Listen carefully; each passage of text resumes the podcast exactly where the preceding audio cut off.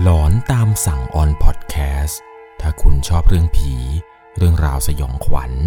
เราคือพวกเดียวกันครับ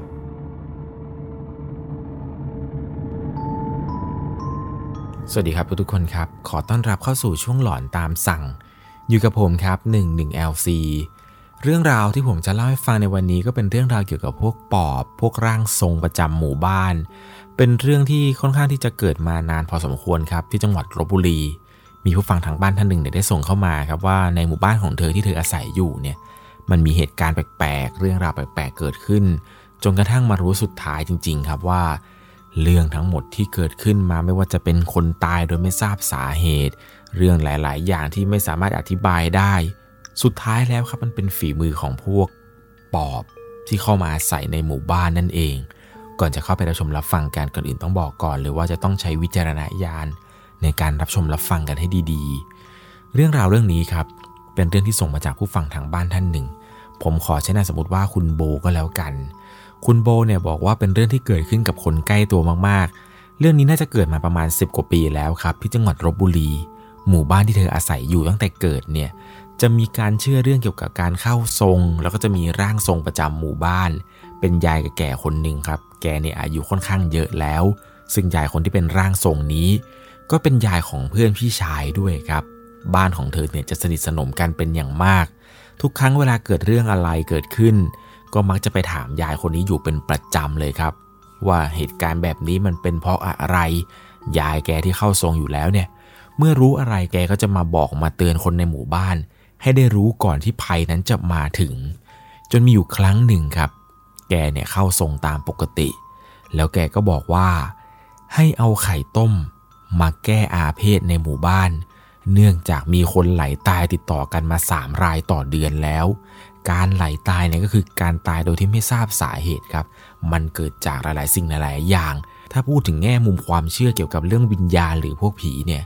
เขามักจะเชื่อกันว่าการไหลตายนี้ครับมันเกิดจากพวกวิญญาณของปอบ หรือไม่ก็ผีแม่ไม้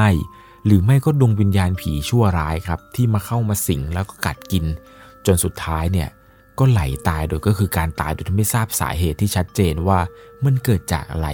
เพราะอย่างบางคนที่ไหลตายครับ สุขภาพร่างกายแข็งแรง บางคนเนี่ยไม่เจ็บไม่ป่วย อยู่ดีๆครับก็มาตายเอาซะงั้น หลาย ๆ ที่เนี่ยมักจะเชื่อว่ามันเกิดขึ้นจากพวกผีแม่ไม้ เขาก็จะเอาพวกเสื้อแดงเสื้อที่เป็นสีแดงเสื้อผ้าสีแดงเนี่ยมาแขวนไว้หน้าบ้านกัน แล้วก็มักจะเขียนว่าบ้านนี้ไม่มีคนเกิดวันนู้นไม่มีคนเกิดวันนี้ บ้านนี้ไม่มีคนชื่อนู้นชื่อนี้อะไรอย่างต่างเพื่อแก้เคล็ดครับ ว่ากันว่าเป็นการหลอกผีแม่ไม้ยังไงอย่างนั้นเลย ซึ่งหมู่บ้านของเธอที่เธออาศัยอยู่ที่จังหวัดลบบุรีนี้ครับชาวบ้านก็คุยกันว่าอยากจะแก้อาเพศตรงนี้ต้องทำอย่างไรยายคนนี้ที่เป็นร่างทรงเนี่ยแกก็แนะนำว่าให้ต้มไข่ประมาณ 50 ฟอง แล้วเดี๋ยวแกจะทำพิธีตรงศาลประจำหมู่บ้าน หลังจากที่ไปต้มไข่ทำอะไรพิธีกันเสร็จในวันนั้นครับ ยายเนี่ยบอกว่า ใครก็ตามที่มาทำพิธีในวันนั้นเนี่ยไอ้ไข่ 50 ฟองนี้ ห้ามเอาไปกินโดยเด็ดขาด ห้ามเอาเข้าบ้านแม้แต่ฟองเดียว แต่มีครอบครัวเพื่อนคนหนึ่งครับ ชื่อว่าดาว บ้านของเธอเนี่ยค่อนข้างที่จะยากจน หลังจากจบพิธีในวันนั้นทุกคนก็แยกย้ายกันกลับบ้าน ตกเย็นมา ดาวเนี่ยมันมาบ้านของเธอ และพ่อเขาเนี่ยดันกลับมาลาเอาไข่ไปกินเฉยเลยครับ ซึ่งไข่เนี่ยมันกองอยู่รวมกันอยู่ตรงใต้ศาลพ่อของดาวเนี่ยก็เดินไปตรงศาลที่เขาวางไข่กัน ยกมือไหว้ครับเสสังมังคลายาจามิแล้วก็หยิบไข่นั้นเนี่ยกลับมาใส่กระเป๋าสะพาย ที่แกนั้นสะพายไปทำนาทุกๆวัน เอาไข่กลับมากินครับ พอตกดึกมาน้องชายของดาว ต้องออกไปลอกเบ็ดที่มันปักไว้ตามคลอง วันนั้นพี่ชายของเธอเนี่ยก็ไปด้วย เพราะว่าสองคนนี้เนี่ยมักจะไปปักเบ็ดด้วยกันเป็นประจำ พี่ของเธอเนี่ยเล่าให้ฟังว่า วันนั้นเนี่ยเป็นวันคืนเดือนหงาย พระจันทร์สวยมากท้องฟ้าเนี่ยสว่างสวัย ไฟฉายที่พกมาเนี่ยแทบจะไม่ได้ใช้เลย พกมาอย่างนั้นแหละครับ เพราะว่าไฟจากพระจันทร์เนี่ยมันสว่างจนสามารถมองเห็นเส้นทางอะไรได้ตามปกติ พี่ชายของเธอ แล้วก็น้องชายของดาวที่ชื่อว่าเบิร์ดเนี่ย ก็พากันเดินลัดเลาะตามลำคลองไป เพื่อที่จะไปลงเบ็ดกัน ซึ่งเส้นทางที่เดินไปเนี่ยก็เป็นเส้นทางประจำพี่ของเธอเนี่ยเดินนำหน้าเบิร์ดมา เบิร์ดมันเดินตามหลัง พอเดินได้ประมาณครึ่งทางครับ จู่ๆเบิร์ดมันก็พูดขึ้นมาประมาณว่า พี่ดูพระจันทร์ในน้ำสิ มันมีเงาสองดวงเลยว่ะพี่ โคตรสวยเลย พี่ชายของเธอเนี่ยก็ไม่ได้สนใจครับ ก็คิดว่ามันปกติอยู่แล้ว พระจันทร์สะท้อนลงมาในน้ำมันก็ต้องมีสองดวงสิ เด็กคนนี้เนี่ยมันชอบพูดอะไรไปเรื่อยครับ พูดไปนู่นไปนี่ไม่หยุดซักที ซึ่งก็เป็นอย่างนี้ทุกครั้งที่เวลาไปกับเบิร์ดแต่วันนั้นครับที่เบิร์ดพูดว่าพระจันทร์มีสองดวงเนี่ยพอหลังจากที่เบิร์ดพูดจบเนี่ยเบิร์ดมันเงียบมาตลอดทาง พี่แกเนี่ยก็เอะใจครับว่าทำไมจู่ๆมันถึงเงียบไปวะปกติมันพูดตั้งแต่ขามายันขากลับ ถ้าอยู่กับมันยันเช้าเนี่ยมันก็พูดยันสว่างเลย พี่ชายของเธอเนี่ยก็เอะใจก็เลยหันไปดูครับ ปรากฏว่าเห็นเบิร์ดนั้น มันเดินก้มหน้า แล้วก็เดินตามมาอย่างเงียบๆเงียบๆพอเห็นเช่นนั้นเนี่ยพี่แกก็ไม่ได้เอะใจอะไร ก็เห็นอยู่ครับว่าน้องเนี่ยเดินตามมา พอถึงตรงจุดแรกครับ จุดที่วางเบ็ดเอาไว้ พี่ชายของเธอเนี่ยก็เก็บเบ็ดที่ตัวเองวางไว้ขึ้นมาถ้าเบ็ดคันไหนเนี่ยติดปลาเขาก็จะเอาปลาเนี่ยใส่ถุงดำที่เตรียมเอาไว้ แต่มันน่าผิดปกติตรงที่ว่า เบิร์ดเนี่ยปกติแล้วมันจะต้องมาหยิบเบ็ดของตัวเอง แต่วันนั้นมันไม่หยิบเบ็ดของตัวเองขึ้นมา เอาแต่ก้มหน้ามองดิน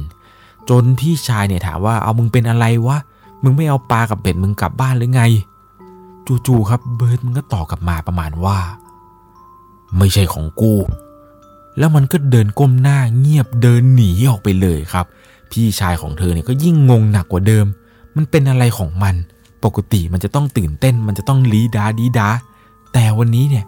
ปลาก็ติดเบ็ด มันก็ไม่สนใจ เอาแต่ก้มหน้าเงียบไม่พูดจาอะไร หลังจากนั้นเนี่ยพี่ชายของเธอก็พยายามเดินตามหาเบ็ดของตัวเองแล้วก็เก็บมาเรื่อยๆ แต่เบิร์ดไม่สนใจเบ็ดของมันเลยครับ เอาแต่เดินก้มหน้า เดินตามมาอยู่งั้น พอในระหว่างทางกลับบ้านครับ คราวนี้เนี่ยเบิร์ดมันก็เดินตามพี่เขามาอย่างเงียบๆเงียบๆมันผิดปกติกว่าทุกครั้งครับ เพราะปกติแล้วเนี่ยเบิร์ดมันจะกระดีกระดา พอทันทีที่เบิร์ดกับพี่ชายของเธอนั้นเดินเข้ามาในหมู่บ้าน แล้วมันจะถึงบ้านของเบิร์ดก่อนครับ แต่ปรากฏว่าพอเดินมาเนี่ย ถึงหน้าบ้านมันปุ๊บ มันหยุด แล้วมันก็ไม่เดินเข้าไปในบ้านครับ พี่ชายของเธอเนี่ยก็ชี้ครับ เนี่ย บ้านมึงเนี่ยมึงเดินเข้าบ้านไปดิ มันก็ค่อยๆเงยหน้าขึ้นมามองตรงมือที่พี่ชายของเธอเนี่ยชี้ไป แล้วมันก็เดินตรงเข้าไปในบ้านของมัน ค่อยๆเดินขึ้นบ้านไปอย่างช้าๆ โดยที่ไม่พูดไม่จาอะไร พี่ของเธอเนี่ยก็กลับมาบ้าน จนวันถัดมาครับ เช้ามาเนี่ยได้ข่าวว่าเบิร์ดเนี่ยมันถูกผีเข้า ตาขวางทั้งวัน ใครเรียกก็ไม่ตอบเอาแต่นั่งก้มหน้า เธอเนี่ยกลับมาจากเรียนหนังสือก็มาเจอดาวครับที่มานั่งรออยู่หน้าบ้าน ก็เลยถามดาวเขาว่าดาว เบิร์ดเป็นอะไรอะทำไมเขาพูดกันว่าถูกผีเข้าเหรอ ดาวก็เล่าให้ฟังครับว่าเมื่อคืนเนี่ยหลังจากที่เบิร์ดกลับมาจากหาปลากับพี่ชายของเธอนี้ครับ จู่ๆมันก็เดินมานอนข้างๆแล้วมันก็มานอนกอดดาวไว้เฉยเลยครับ ซึ่งปกติแล้วสองพี่น้องคู่นี้ไม่ถูกกัน ที่บ้านเนี่ยจะนอนรวมกัน 4 คนโดยมีพ่อมีแม่ คั่นกลางระหว่างดาวกับเบิร์ดแต่ในคืนนั้นเนี่ยจู่ๆเบิร์ดมันเดินขึ้นมา มันนอนผิดที่ครับ มันนอนอยู่ข้างดาว แล้วมันก็กอดตัวดาวไว้จนแน่น ดาวเนี่ยตื่นขึ้นมากลางดึกแล้วก็โวยวายครับว่าเบิร์ดเป็นอะไรเนี่ยเป็นอะไร จนทุกคนในบ้านเนี่ยพากันตื่นหมดเลยครับ ทั้งพ่อทั้งแม่ตื่นกันหมด ไฟเนี่ยถูกเปิดขึ้นกลางดึก สภาพของเบิร์ดในตอนนั้นคือเท้าเนี่ยเปื้อนโคลนแล้วมันก็เลอะที่นอนเต็มไปหมดเลยครับ หน้าของเบิร์ดตอนนั้นคือซีดมากๆ หน้าผากเนี่ยดำคล้ำ เล็บมือเล็บเท้าสีดำแบบดำสนิทจนเห็นได้ชัด นั่งตัวสั่นก้มหน้าเสียงครางฮือฮือฮือออกมาเป็นระยะระยะ บางทีก็แสยะยิ้มบางทีก็หัวเราะออกมาเบาๆทำมาทุกคนตอนนั้นเนี่ยตกใจกลัวมากๆ พ่อเนี่ยพอจะมีสติก็รีบลุกไปหยิบพาที่โยนหิ้งเนี่ยมาคล้องคอเบิร์ดเอาไว้ แต่มันก็ยังมีอาการแบบเดิมครับ ไม่มีอะไรดีขึ้นมาเลย มีแต่หนักข้อขึ้นด้วยซ้ำคืนนั้นเนี่ยไม่มีใครได้นอนกันซักคนจนถึงเช้าเลย พอเช้ามาครับรีบพากันอุ้มตัวเบิร์ดเนี่ยมาหายายที่เป็นร่างทรงประจำหมู่บ้าน แต่กว่าจะพามันมาได้เนี่ยก็ปาไปบ่ายกว่าๆแล้ว เหมือนกับมันรู้ครับว่าจะพามันไปไหนมันไม่ยอมออกจากร่างนี้ไปได้ง่าย พ่อเนี่ยก็ไปตามคนในหมู่บ้านมาช่วยกันอุ้มมันมาครับ พากันอุ้มมาจนมันถึงบ้านของยายคนนี้ ยายบอกว่ากูบอกแล้วใช่ไหมว่าห้ามเอาไข่ไปกิน ใครเอาเข้าไปในบ้านก็ห้าม พ่อเนี่ยก็ยกมือไหว้บอกขอช่วยลูกเธอทีเถอะผมผมไม่ได้ตั้งใจจริงๆ ผมแค่จะมาฝากลูกผมหิวผมนู่นนี่นั่นอะไรก็ว่าไป ยายแกก็บอกว่ากูช่วยไม่ได้หรอก มึงต้องพาลูกมึงไปหาหลวงพ่อที่วัด ให้ท่านไล่มัน มันเป็นดวงวิญญาณผีตายโหงที่อยู่ตามป่าตามนาน่าจะไล่ยาก พ่อของเบิร์ดเนี่ยก็จับเบิร์ดครับ มัดมือมัดเท้า แล้วก็ให้ชาวบ้านเนี่ยอุ้มตัวมันไป ไปหาหลวงพ่อที่วัดตามคำบอกของยายที่เป็นร่างทรงครับ เหตุที่ต้องมัดมือมัดเท้าเนี่ยเพราะว่า ตอนนี้เบิร์ดมันเริ่มอาละวาดแล้วครับ ที่มีคนมารู้ว่ามันมาจากไหน ยิ่งพอบอกว่าจะพามันไปวัดเนี่ย มันยิ่งดิ้นยิ่งไม่ยอมใหญ่เลยครับทุกคนชาวบ้านตอนนั้นเนี่ยก็ต่างพากันเอาเชือกเนี่ยมามัดเอาไว้ จนสามารถเอาเบิร์ดนะครับ ไปส่งที่หลวงพ่อที่วัดได้ หลังจากนั้นครับหลวงพ่อเนี่ยก็เริ่มไล่มนทำพิธีอะไรต่างๆ แกก็ปักสามง่ามไว้บนกระหม่อมของเบิร์ดคราวนี้ตัวเบิร์ดเนี่ยมันสั่นใหญ่เลยครับ มันสายหน้าสายตาไปมันดิ้นทุรนทุรายเหมือนกับเจ็บจะปวด หลวงพ่อก็ถามว่ามึงเป็นใคร มันบอกว่ามันไม่รู้ครับ มันจำไม่ได้ หลวงพ่อก็บอกว่ามาจากไหน มันก็ตอบว่าอยู่ใกล้ ๆ กับนา หากินกบเขียด วันนั้นไอ้นี่มันเจอกูลอยน้ำมา มันทักกู กูผ่านมากูเลยเข้ามัน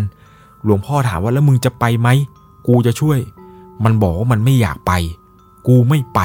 คราวนี้หลวงพ่อเนี่ยก็มีดหมออาคมเนี่ยมาปักไว้ตรงหน้าผากกลางกระหม่อมของเบิร์ดเลย แล้วหลวงพ่อก็ท่องคาถาแล้วก็ไม่รู้ไป เท่านั้นแหละครับ จู่ๆก็มีเสียงร้องโหยหวนแทบขาดใจ หลวงพ่อแกบอกมึงไปซะ และแกก็เอามีดเนี่ยครับ ปักไปที่หลังสามจุดจึกจึกจึก ตรงไหล่บ้างตรงซ้ายขวาตรงอะไรตรงกลางหลังบ้างสามจุด แล้วเบิร์ดเนี่ยมันก็ล้มตัวลงกับพื้นครับ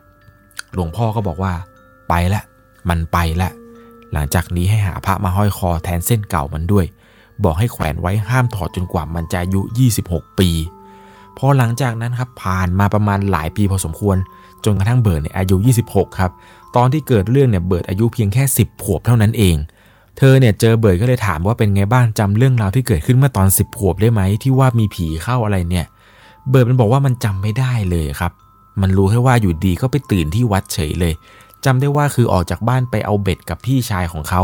และจู่ๆก็ไปตื่นที่วัด ยายเนี่ยก็มาคุยกับพ่อแม่เธอว่าเด็กนั่นน่ะมันโชคร้ายที่ไปเจอ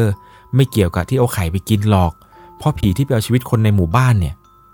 มันไม่ใช่ผีตัวนี้ แต่มันคือผีปอบ ไม่ใช่ผีนาผีป่าอะไร ไอ้ผีที่หลวงพ่อไล่เนี่ย มันอยู่ที่ป่าของมันอยู่แล้ว แต่ส่วนที่ว่าผีปอบที่อารวาสคนตายที่มันไหลตายในหมู่บ้านเนี่ย มันไม่ใช่ผีตัวเดียวกันที่เข้าเบิดเลย ยายเนี่ยเล่าย้อนกลับไปว่าหลายปีก่อนตั้งแต่ที่เธอเนี่ยยังไม่เกิด มันมีผู้ชายคนหนึ่งในหมู่บ้านเนี่ย ได้เมียเขมร แล้วเขาไม่รู้ว่าเมียเขาเป็นปอบ ใครไปทักเนี่ยแกก็ไม่เชื่อ พยายามรั้นอย่างนู้นอย่างนี้ว่าเมียแกไม่ได้เป็นปอบเมียแกเป็นคนปกติ จนแกตายไปเนี่ย ชาวบ้านก็พูดกันว่าเป็นฝีมือของเมียแกนั่นแหละที่เป็นปอบมากินร่างผัวตัวเอง หลังจากนั้นไม่นานที่ชายคนนี้เนี่ยเสียชีวิตไป ผู้ชายในหมู่บ้านก็ทยอยตายกันทีละคนทีละคน เมียแกก็หายออกจากหมู่บ้าน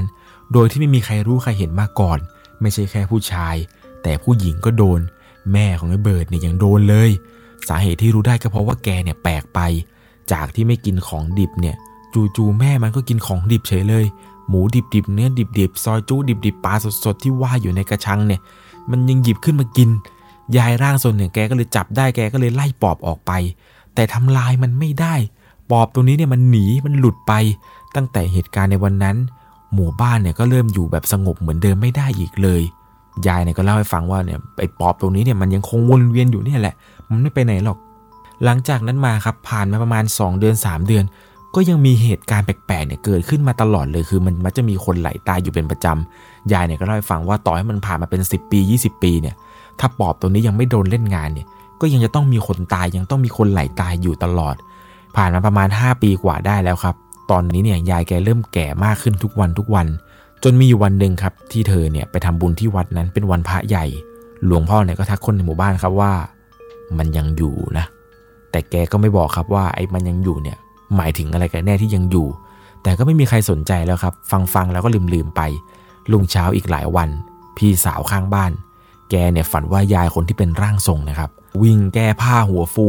วิ่งไล่แกครับ แกก็วิ่งหนียายคนนี้ที่กำลังวิ่งตามมา จนเหมือนกับว่าพี่สาวของเธอข้างบ้านเนี่ยครับวิ่งหนีขึ้นบ้านมาได้